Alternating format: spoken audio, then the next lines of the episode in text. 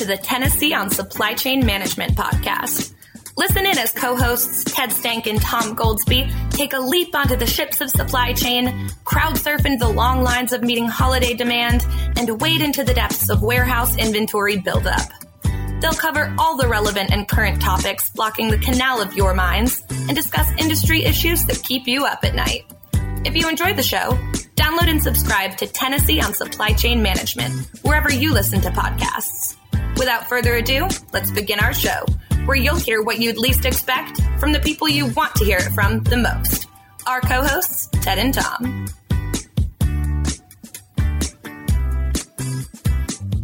Hello, and welcome to another edition of the Tennessee on Supply Chain Management podcast. I'm your co host, Tom Goldsby, joined by our dear friend, Ted Stank. And Ted, it's great to have you back with us. You had to sit out an episode. Help bring us up to speed on what kept you offline during the last episode. Yeah, so I think the day before the last episode, I actually had total hip replacement of my right hip. I was planning on doing this, but my wife wouldn't let me do it because I was taking pretty strong pain medications and she was afraid of things that I might say, which was probably pretty wise. It's been five weeks now, five weeks uh, on Tuesday. And I'll tell you what, one of the things I learned is don't hesitate if you have something like this going on.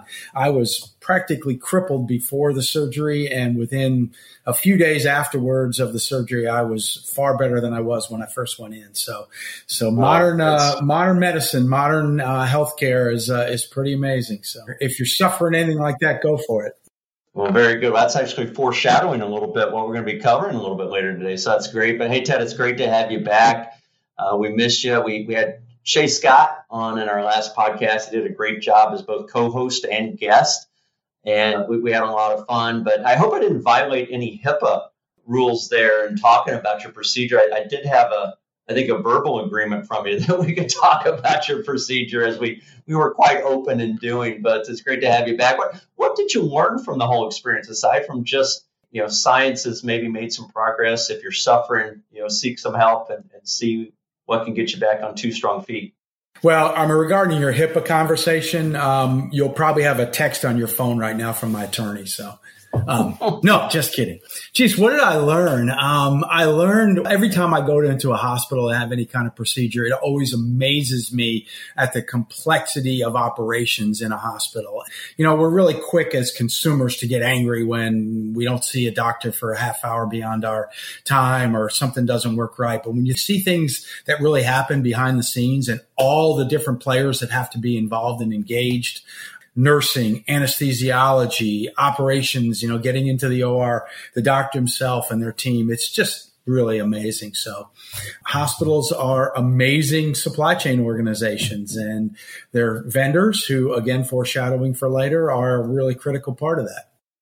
Well, it all has to come together at one place, one time to deliver that right product, right place, right time, right experience. And uh, fortunately, it seems as though you received great care you know, in terms of right place, right time, etc. Um, the last thing before they put me out was the doctor wrote a little thing on my right hip saying, "This is the hip we're replacing." So you know, make sure you put it in the right hip, not the left hip. Yeah, visual controls. That's something that we teach uh, routinely in, in, in, good operations. But hey, uh, speaking good operations, how are things going on out there in the supply chain world? You want to transition a little bit to some things that you've been observing and what you've been hearing out there? Yeah, I mean, I, I, guess for the good part, we have mostly moved off the front pages and are now back on the business pages. There's still things going on related to the economy. I think we're in this kind of period of upheaval where we're waiting to see, based on all these differing cues we're getting from the economy and labor, et cetera, about whether we're actually in a recession or going into recession or we're not in a recession because we have full employment. And I don't think anybody really knows what's going on. And of course, the markets hate uncertainty, so they're tanking because of all the uncertainty to see where we're going. But from a supply chain standpoint, there are a few things going on, I think, that have changed. Um, consumer sentiment remains relatively low, yet consumers continue to spend. They're shifting some of their spend categories. There's definite evidence that we're shifting away from some of the good spending that just went off the charts during COVID and more towards services spending. If you spend any time in an airport, you can see that people are traveling. The University of Tennessee plays their first home opener of the 2022 2022 football season tonight, and I think we're expecting a full stadium of a hundred thousand plus. So, I mean, again, people are getting out and spending. Restaurants are are back in full gear, et cetera. From a supply chain standpoint most supply chains are most engaged when goods are being purchased. And so there's a little bit of a slowdown in some of the goods supply chains. The West Coast is seeing some relief at the ports, although stand by because holiday season is approaching. Um, but interestingly, I think a lot of supply chain managers looked for different network designs and started bringing more things into East Coast ports. And so we're still seeing some congestion in places like New York and Norfolk and Savannah. Yeah, it's going back to the, the point you opened up with with regard to consumer sentiment. That's one I've been pretty intrigued with. What the University of Michigan's been conducting their consumer sentiment survey, and I thought back in June we hit like an all time low for that reading, and that, that was interesting because consumer spending did not reflect that. Now, granted, they might have been spending more on fewer items, but it was that inflation that was really dogging us, and particularly things like grocery prices and fuel prices and Fortunately, we've seen a retreat, a very steady retreat in fuel prices. And again, fuel uh, is a common input into just about everything we experience, and also just kind of that bellwether indicator. So when fuel is closing in on five dollars, you can expect people to be pretty salty about it. Now that we're we're fortunate, I think I filled up the other day at 341. Um, and, and then I went down the road a little further and saw it for 329. So I was kind of kicking myself. But, you know, it's a good indication that maybe inflation has peaked. That said, I do expect maybe the Fed, when they reconvene, you know, they're probably going to raise interest rates maybe more like a quarter point, maybe a half point. They're feeling particularly aggressive. And I think that explains some of the, the market reactions you've been seeing. You know, Jerome Powell, they all gathered out west about a week ago and said, yeah, we're, we're making some progress, but we're not there yet. And, you know, this, this fire needs to get tamped down a little bit more. So I think we can expect a little more action out of the Fed and, you know, people aren't particularly enthused about that. And it's kind of a mixed signals proposition. I, I'm hearing, you know, things are settling down on the West Coast ports, even though I'm not aware that they've closed the deal between the union and labor out there, but they're continuing to operate and move containers through uh, LA, Long Beach, as well as the other West Coast ports. A little bit of backup in Savannah, which you pointed out, but uh, you know, we're going into what we'd typically be thinking of peak season as we try to get ready for the holidays. But are, are you feeling any particular anxieties? Um, you bring up the West Coast labor issue. I think that could be one of the things that puts us back on the front pages. It's relatively quiet, but um, one of our new faculty, a guy by the name of Don Meyer, has just come from the maritime industry out in California. I was talking to him in the hallway last week, and he said, "Stand by." There are a number of smaller issues. I guess the, in Seattle, the uh, Longshoremen Organization in Seattle, which is part of that West Coast labor agreement they balked at some of the situation. Of course, as our good friend Marianne Wanamaker says, the only kind of growth we're going to have is through increases in productivity. And a big issue coming out of that labor negotiation out in the West Coast is how much automation we're going to allow in our ports. And we need it. I understand the union's perspective on it. Uh, it will be really interesting for, I think, as a bellwether for a lot of um, union type issues regarding how that labor contract comes out. So that's one cloud on the horizon I see. Interesting about the um, holiday season, I think a lot of companies had pre-ordered expecting congestion. So holiday peak might not be as much of a peak this year as it has been in peak years because we're, we're awash in inventory and a lot of different retail outlets. So, uh, again, there's just a lot of a lot of unknowns as we head into the the fall and holiday season.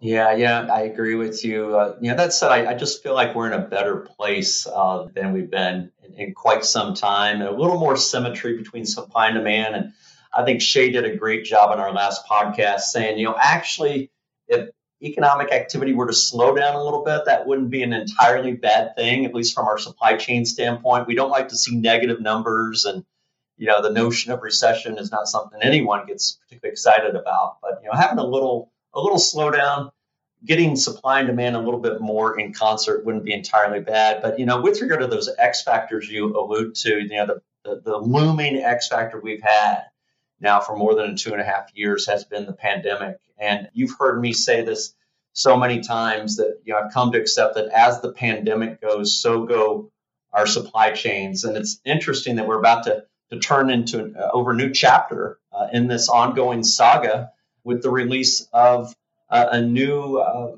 form of vaccines, these bivalent vaccines that are going to be a little more focused on the Omicron variant that has been dogging us now for, for so long. Just yesterday, the FDA approved Pfizer and, and Moderna vaccines, and, and I think that's just then going to mean that these are going to rush out to market. We got to produce them and distribute them. I know the orders have already landed with those pharma makers, but uh, hey, we've got a special guest today that might be able to shed some particular insight and kind of give us a sense for where we're headed.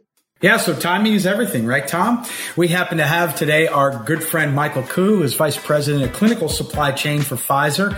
He has been on the frontline trenches, he and his team, since March of 2020, uh, fighting the good fight and, and really, to me, delivering on one of the great manufacturing, healthcare, supply chain stories of our lifetimes, which is the speed at which they got clinical approval for the COVID vaccine and distributed it, and now have done it again with continued new vaccines for, for some of the new variants. So it's great to have Michael with us. Michael, welcome. Uh, you're, you're a great friend to our, our program. Uh, you're a distinguished fellow with our Global Supply Chain Institute, and it's, it's always the pleasure to have you uh, in our presence. So, welcome to the podcast. Thanks, Tom and Ted. Uh, appreciate the opportunity to join you. I am following behind Dr. Shay Scott, so I'll have to live up to your podcast standards here. Really appreciate the opportunity to spend uh, an afternoon with you. It's great to have you with us. And I just have to share with you that as we've reconvened here on campus and we're getting our classes started, I was in front of 365 undergraduate students in our Introduction to Supply Chain course last week. John Bell and I are teaching that class. And and I think you were featured in the third slide that was presented as we talk about all the ways in which supply chain management can not only impact business, but society uh, I thought that the moonshot effort of which you were a part was was instrumental, and we we featured your delivering hope video that anyone can go out and find on YouTube. Encourage everyone to go out and see it if you haven't already. That uh, was required viewing for our intro to supply chain students. I just thought it framed up how supply chain can step up to meet a critical need for the whole of society. Yeah, no, that's great to hear. Uh, you know, obviously, putting that video together for us was just a reflection of what the journey was. Obviously, the journey continues, but yeah, if that video helps uh, some of the insights and the mindsets we talked about, I'm glad uh, it's being shared uh, for those that want to learn and know some context. Absolutely. And I, I, describe that as a moonshot effort. And, and I don't think it's in any way diminishing what happened in space some 50 years ago, right? You described in that delivering hope video that it was like running a marathon in 20 minutes and, and i'm an avid marathon runner. I know that's really fast. From going from the science to the engineering the manufacturing distribution that had to happen this incredible team effort. And you pointed out it wasn't just one marathon it was like three marathons. Like you multiple marathons around the globe because it required coordination of the science as well as the supply chain activities to deliver on that potential. Can you share just a little bit about that, maybe what it meant to you personally to be an integral person involved with that effort? I've been at Pfizer now just a little over a decade and didn't know a pandemic was around the corner to lead the supply chain. But let me first tell you, I'm so proud of the team, right? This was a team effort. But when the moment arrived for all of us professionals in this industry, it was our calling. It, literally, if that wasn't our calling to raise up to try and make them possible possible. Don't know what else would have been. So that's why I'm so proud of our, our team in global clinical supply, as well as our partners across uh, the ecosystem. A lot of Pfizer colleagues, but also partners outside, including our logistics teams, to get the product to where they needed to be when it mattered the most. For me personally, that rising to the occasion and delivering hope. But when we think about the challenges associated why it was a marathon, and that's sort of why I use that analogy. I'm sure in marathons, I, I have not run one. I, I, think I sent the video. I, I, I wanted to, but it pretty much felt like it in different ways. That there was a lot of sprints along the way, and it, what it felt like is that there's a lot of sprints along the marathon, and the multiple marathons was literally because actually in that video, those are the countries where we did the clinical trials for that product. So picking the marathon location that you're probably more familiar than I am, that was the places that we had to go. And, and the complexity of that was we did not just conduct the trials in the US, we did this in Latin America, as well as South Africa, as well as Germany, as well as Tokyo. Lots of places where you can imagine for a product that had to be there at the right temperature before the patient gets the right dose and right location. There was a lot of coordination. And for us, managing the complexity of the supply chain and in all cases, always trying to risk mitigate and having um, as much of a pre-mortem scenario planning of what could go wrong to avoid it. Mother Nature was another factor that tried to throw a wrench in us trying to deliver hope. And so that was what the team faced. And uh, I'm just so proud, right? We, we really worked a lot because we knew it mattered.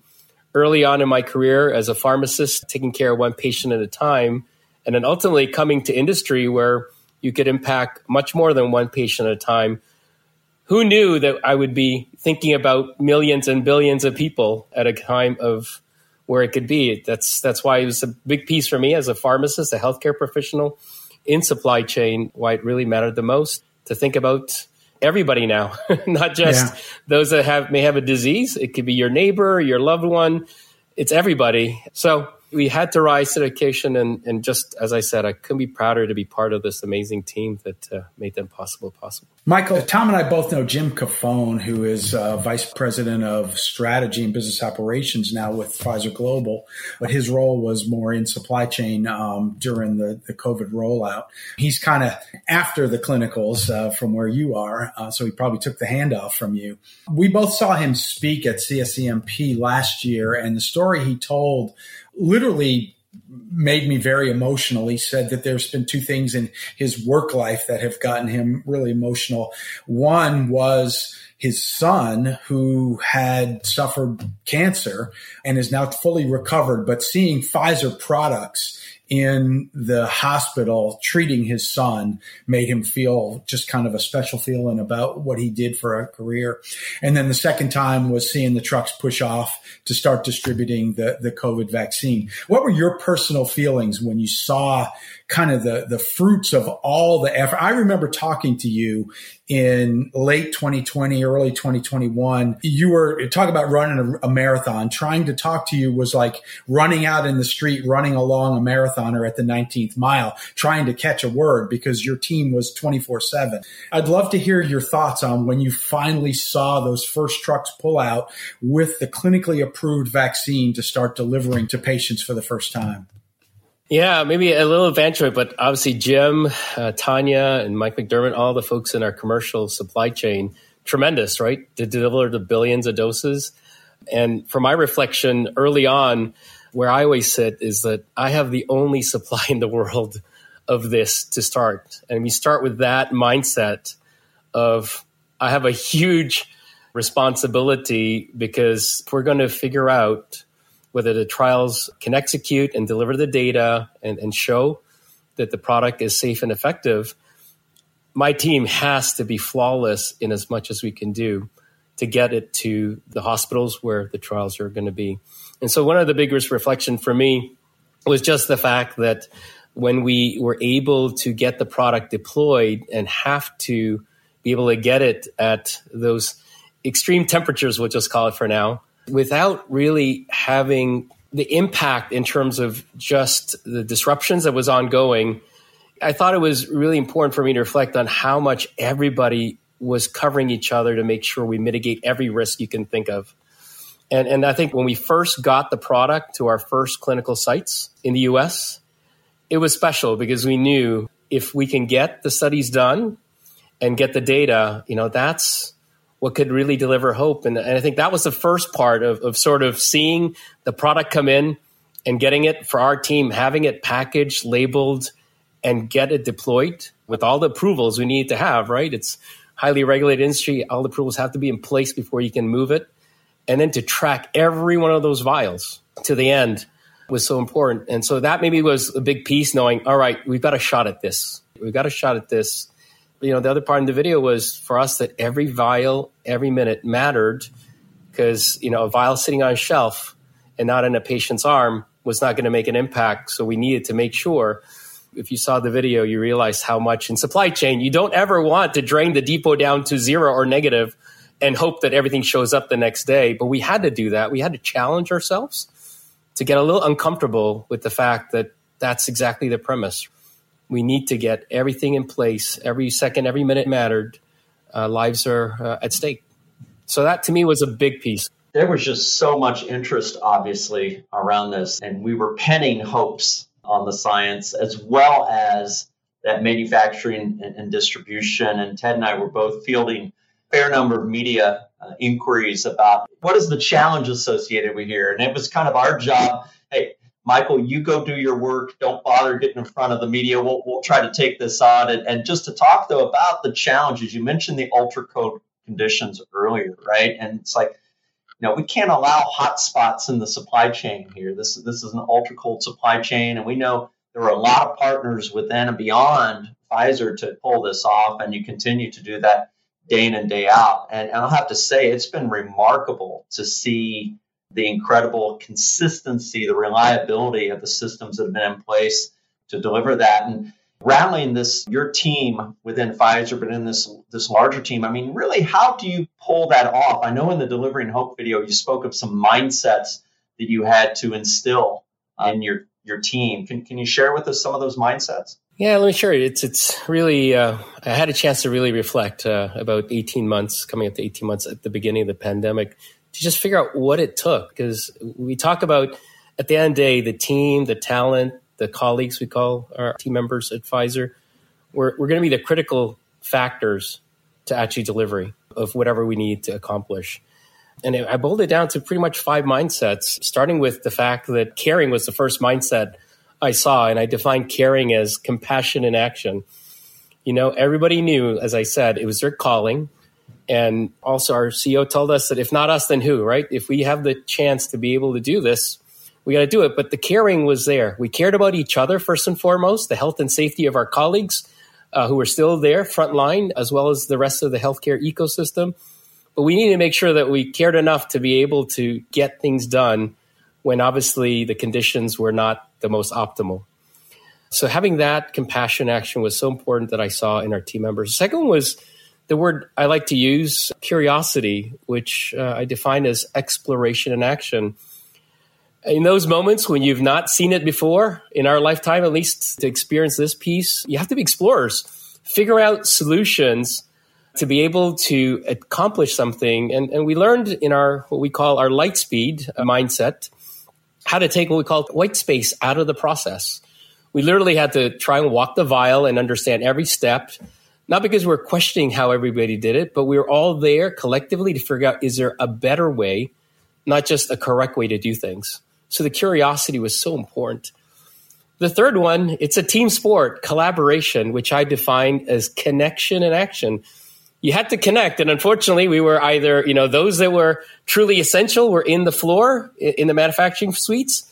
And those of us who weren't as essential to be physically there, we were on Zoom calls, WebExes, Teams calls, trying to coordinate everything logistically from uh, operations with our extended partnership network. And so not being able to collaborate and connect was going to be detriment to trying to make them possible possible.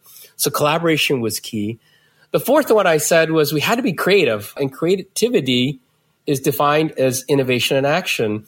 And we had to be innovative. And I use Professor Linda Hill, my professor now, a dear colleague and, and friend at Harvard Business School. She defines innovation as anything that is new and useful.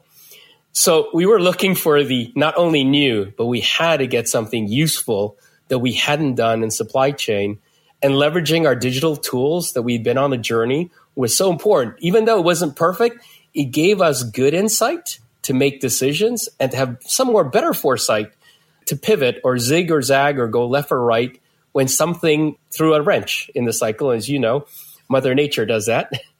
And last but not least, the last mindset, which actually is a value at Pfizer, is the word courage, which I define as conviction and action. At the end of the day, the conviction to act, the courage to act is really what it boils down to if you're going to make things happen. And, and we had to be courageous in some of the things to do because we had to push against the status quo or the norms that we thought were how we did it. but we said we can't settle for that. And so the conviction to act, and for us, you know, sometimes innovation is not just about innovation, it's about decision making. If you can't make decision with velocity, and, and I think you know I define velocity as speed with purpose behind it, it's really hard to actually make an impact. So to me, those five mindsets, I took some time to jot it down, reflect, were really what the team exhibited across the board, as well as our partners. And we continue to exhibit these mindsets, as you know, the announcement yesterday and the pieces across the board to continue to deliver that hope. Hey, Michael, you talked a lot just now about team and what your team has been able to accomplish. And, you know, we've known you for a long time. And in our position, we get a chance to know a lot of different leaders with a lot of different styles. I think the proof is in the pudding in, in terms of what you've been able to do. Could you comment a little bit on how you led your team during this period of huge uncertainty, really with amazing results? Give us some of your thoughts on leadership and leading that team. I think I, have also had to reflect on just what was the essence of my leadership team as well as the team in general. And I boiled it down to the word trust. I think that was the big essence we talked about that. And trust, again, unfortunately, I guess I like C's. Uh, it, it sort of boiled down to three C's when I look at trust. And it's still to this day really important as we think about teams going forward in time. But trust starts with probably the word competence. Uh, people have to be competent. That's table stakes, you know, for somebody to trust you. And I'm so proud, as I said, just to be part of this amazing team. I have highly talented, very competent, exceptional leaders and team members. So the competency is always there because of what we've achieved to do in our, our purpose of delivering breakthroughs, right? At Pfizer, uh, deliver breakthrough medicines and vaccines that change patients' lives. So to me, that's the first part of the trust that I saw. People were highly competent. But the other part that was important is the next C is character the leaders all had character and we all had diverse points of views, which is great. And why is that important? Because we all don't want to have just one answer. I, I, I used to talk to a lot of my mentees over time that is it important to have the correct answer or the best answer? I tell them to think about that scenario, right? Because there could be several correct answers, but in this case, you want the best answer. And the best answer is to have a lot of different diverse perspectives, which means for me, having a diverse leadership team with not only diversity of thought, but also diversity of, of backgrounds.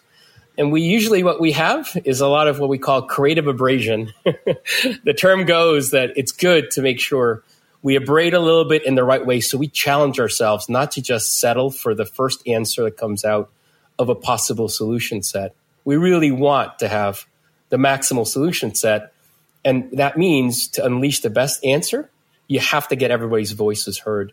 I, I tell people is there's that two C's, and the last one is C is the connection that we have here. And so to me, a lot of the leadership teams, there's a lot of trust. And I'll tell you, that trust was well, built way, way before the pandemic happened. We spent a lot of time getting to know each other. And, you know, the proverbial during the pandemic, how are you feeling? Was a question we'd ask, and it really meant a lot, even more. But it wasn't that we didn't ask that question before the pandemic.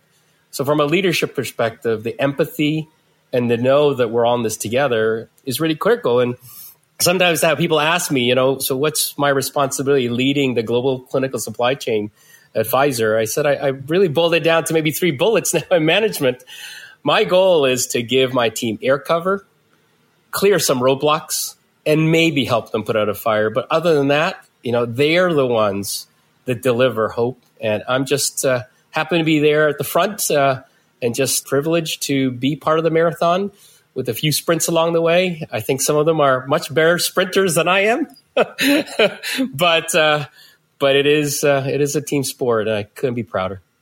Thank you so much for sharing those perspectives, and and you you've clearly reflected on this, and I credit you despite the hurried pace of trying to get this job done routinely and, and, and, and saving lives, as, as, as I think we have to point out, you know, to have that opportunity to distill these observations to their essence. Now, Ted and I, we would take like 200,000 words to fill up a textbook. I'm thinking yours would be like a, a reader that people would actually uh, read front to back and, and, digest. So we appreciate that. Now, we did have the opportunity to have you on campus during our GSCI advisory board late last month, I think, and and you dropped a concept on us that I have to believe was essential to making the impossible possible and, and leading through this great uncertainty. And that was the notion of contextual intelligence. And everyone in the room picked up a pen and wrote it down. I think Ted went to the whiteboard and wrote it on the whiteboard.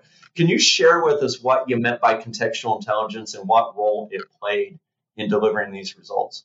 Great point. Yeah, I've learned obviously a lot from a lot of people. So this was obviously not my words, but to give us some context, I was actually catching up with Professor Linda Hill, and she had brought that information uh, to me, and I reflected on what it took for us not just to be competent in what we do, to do things. And usually, context is always a good word, right? For us to make best decisions, you should have better context to make the best decision in business or in life.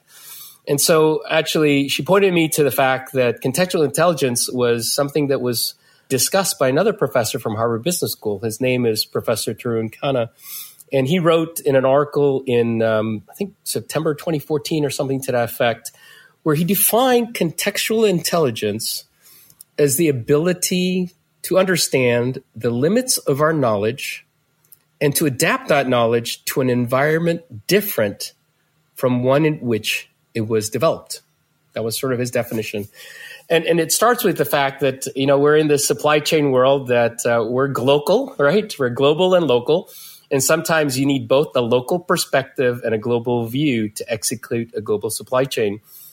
In some of that context, we may have a misalignment if we make an assumption from a US view to what something would need to be, say, in Europe or in Latin America. And so his perspective is that you need to understand the different contextual backgrounds so that you can achieve it because if you just transplant your views in one, you might completely get it wrong for a different market. Why I brought that up in our GSCI forum was that I sort of build on top of that, maybe expand that definition that was said just recently, is to then add in the other things that I expect people in supply chain now and in the future to be able to do is to build also not just that contextual intelligence piece of that definition, but also more business acumen as well as emotional intelligence to go with it. I think leaders nowadays in supply chain need to have not just the competency of, of the technical competence, they need to have this contextual intelligence to be very successful in a very complex geopolitical world where decisions, if you're going to try and make the best decision, you, you have to have that contextual intelligence. So, you know, I know that was a word I dropped and uh, wasn't mine, but I, have been using it in lots of ways. But hopefully, now the context of the way I use the word with what is described by Professor Tarun as well as adding in the business acumen and EQ, I think that's what supply chain leaders now and in the future have to master. Well, that's fantastic. Michael, hey, we don't want to overstay our welcome with you. Thank you so much for joining us. I can't wait till the next evolution in your life when you move on to the D's because you had all those great C's. It's just amazing. now, so now we need to move to the D's. Seriously, one of the most thoughtful, thought provoking leaders that, that I've come across in my many years in this business. And it's always a great joy to talk to you. Um, thanks again so much, not only for being a friend of our program, but for what you've done for humanity. If that doesn't sound too, uh, too contrived, I, I guess. Tom, you got any parting comments with Michael before we wrap? No, just I, again echo those sentiments, and and I'll just offer that I, I, was really excited to hear that FDA news. I know it had been brewing for a while, and I am eager. I know Ted is as well to go out to our local clinician and get that Omicron variant vaccine and and make sure uh, that that me and my family are safe, and then just encourage everyone to go out and do it. So so again, thank you so much, and really appreciate your your insights today, but also you know, you've, you've been quite generous pre-pandemic through the pandemic of your time. And I should also point out that we make use of your Harvard Business School cases. Uh, what the, you have three of them now, in which uh, you and your organization are featured, I believe. So uh, we, we teach and preach from those certainly. But hey, thanks for giving us so much hope and inspiration, and being a friend to us personally as well as our program. No, thank you very much, Tom and Ted, for having me. It's it's always a pleasure uh, and, and so great to see you, and hopefully get a chance to see you in person again to catch up but also to learn from both of you. I know you guys are the ones to understand where things are. And I, I know I get a lot from our conversations that I should pass on to my team. And to the point of yesterday's news, we're very quite excited. I just uh, was thanking my Lightspeed leadership team uh, this morning on that milestone. And just like them, I am with you as far as it's available. I'm there. I'm starting to travel again and like that booster so I can uh, make sure I can see friends and family and colleagues uh, going forward some more in a safe way. Great. Thank you, Michael. And thank you to our listeners. As always, you can contact us with any questions or comments at gsci at utk.edu. That's a wrap for today, and we will talk to you on the next round. Listening to Tennessee on Supply Chain Management. If you like what you heard, don't forget to subscribe via your favorite listening platform such as iTunes or Spotify. And if you have questions, we'd love to hear from our listeners. Leave a reply in our show notes at gscipodcast.com or email your questions to gsci at utk.edu. Join us next time in our pursuit to prove that supply chain management is more fun than you think.